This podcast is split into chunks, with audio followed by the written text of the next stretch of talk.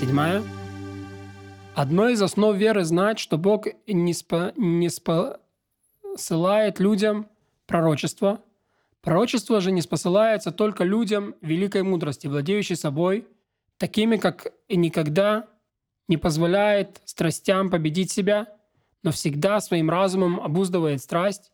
Такой человек должен иметь развитый и изощренный ум. Когда человек, переисполнявший, переисполненный этих достоинств здоровым телом, пойдет в пардес, то есть пшат ремес драш сод, он выучит Тору глубоко, если он будет увлечен открывшимися ему великим возвышенными знаниями, если его разум будет достаточно тверд, чтобы постичь их и понять, то он преисполнится святостью. Он все дальше будет отделяться от путей простых людей, бредущих во мраке суеты и времен. Чем дальше, тем больше. Он приучился не задумываться о никчемных предметах, о приходящих вещах и соблазнах. Его разум будет все время устремлен на возвышение, возвышенные миры, пребывающие над престолом славы, ибо понять святые чистые идеи, созерцая мудрость святого благословленного над первой идеей до центра земли. Он поймет величие его, и тот же Святой Дух начнет пребывать на нем. В тот момент, когда будет пребывать на нем Дух Святости, его душа окажется соединенной с ангелами уровня Ишим, и станет он иным человеком. И поймет он, что теперь не таков, что теперь он выше остальных мудрых людей, как сказано о Шауле – и будешь пророчествовать с ними, станешь другим человеком. Пророки пребывают на разных уровнях. Как в мудрости один человек выше другого, так же и в пророчестве один пророк выше другого. Все пророки получают пророчество во сне, в ночном видении или же днем, когда находят в них дремота, на них дремота, как сказано, в видении открываются ему, во сне говорю с ним. Всех пророков в момент пророчества охватывает дрожь, тело теряет силу, восприятие мира становится помутненным.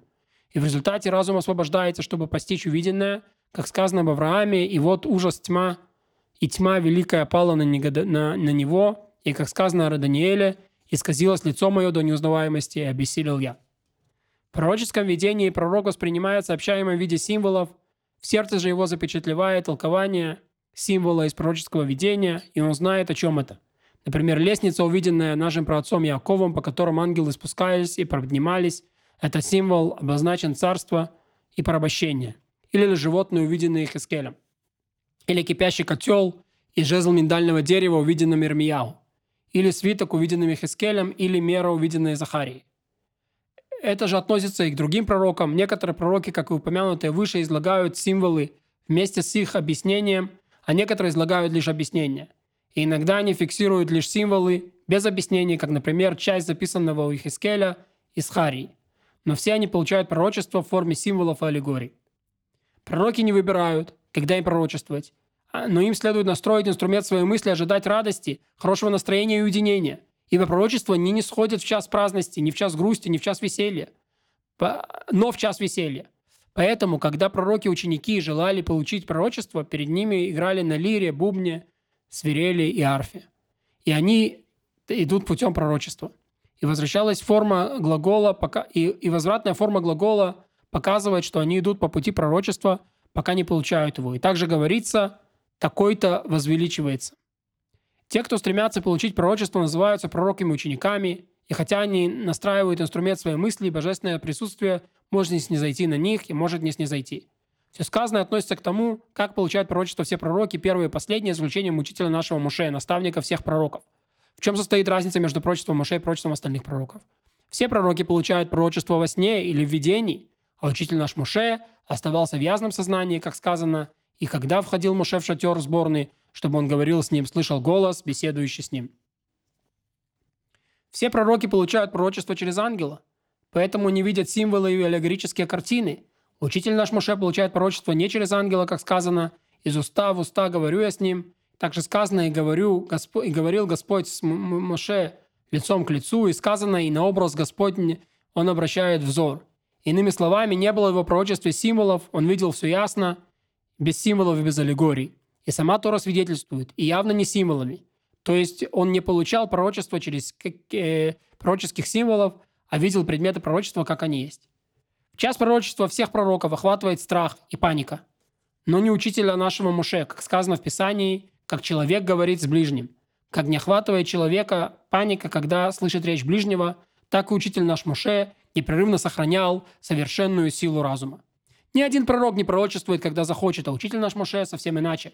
В любой момент, когда только пожелает, обличается в него Дух, Святой Дух, и не сходит на него пророчество, ему не нужно настраивать инструмент разума, он готов всегда, подобно ангелам служения.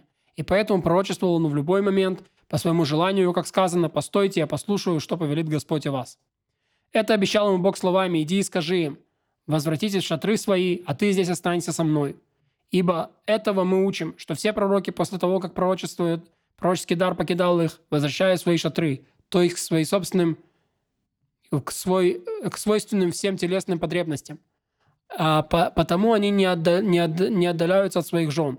А учитель наш Моше не вернулся к своей, в свой шатер, и поэтому навсегда отдалился от своей жены и от всего подобного ей. И разум его был сплетен Создателем миров, и не покидало его сияние, не покидало его сияние никогда, и светился лик его, и святость его стала сравнимой со святостью ангелов. И иногда пророчество относится только к самому пророку, чтобы разум его стал шире, чтобы знания его увеличились, чтобы узнал он прежде неведомых сил, великих предметах. Пророк также может быть послан к одному из народов земли или к жителям какого-то города или царства, чтобы поведать им нечто или сказать им, что делать, или удержать их от дурных поступков. Когда его посылают, дают ему чудо или знамение, чтобы люди узнали, что его действительно послал Бог. И не каждому, сотворившему чудо или знамение, верят, что он пророк, а только тому, о ком мы заповедово знаем, что по своей мудрости он достоин пророчества и добродетельным поступками возвысился над всеми ровесниками. Заповедано слушать только того, кто следует путям пророчества в святости, в самоограничении, а поэтому дает знамение или чудо и говорит, что его послал Бог, как сказано, его слушайте. Не исключено, что такой человек явит чудо или знамение, не являясь, не являясь пророком, и чудо с э, чем-то э, с чем-то этаким. Тем не менее, заповедано слушать его, потому что человек велик, мудр и достоин пророчества. И поэтому мы, оспариваем его, мы не оспариваем его статус. Ибо такова заповедь. И так же, как нам заповедано выносить приговор на основании показаний двух свидетелей, достойных доверия, хотя они могли дать ложное показание, все же мы считаем, что они достойны доверия, и поэтому сохраняем их статус. Об этом и их подобных предметах сказано сокрытие Господу Богу нашему, а явное нам и нашим детям, и сказано, человек смотрит глазами, а Господь видит то, что в сердце.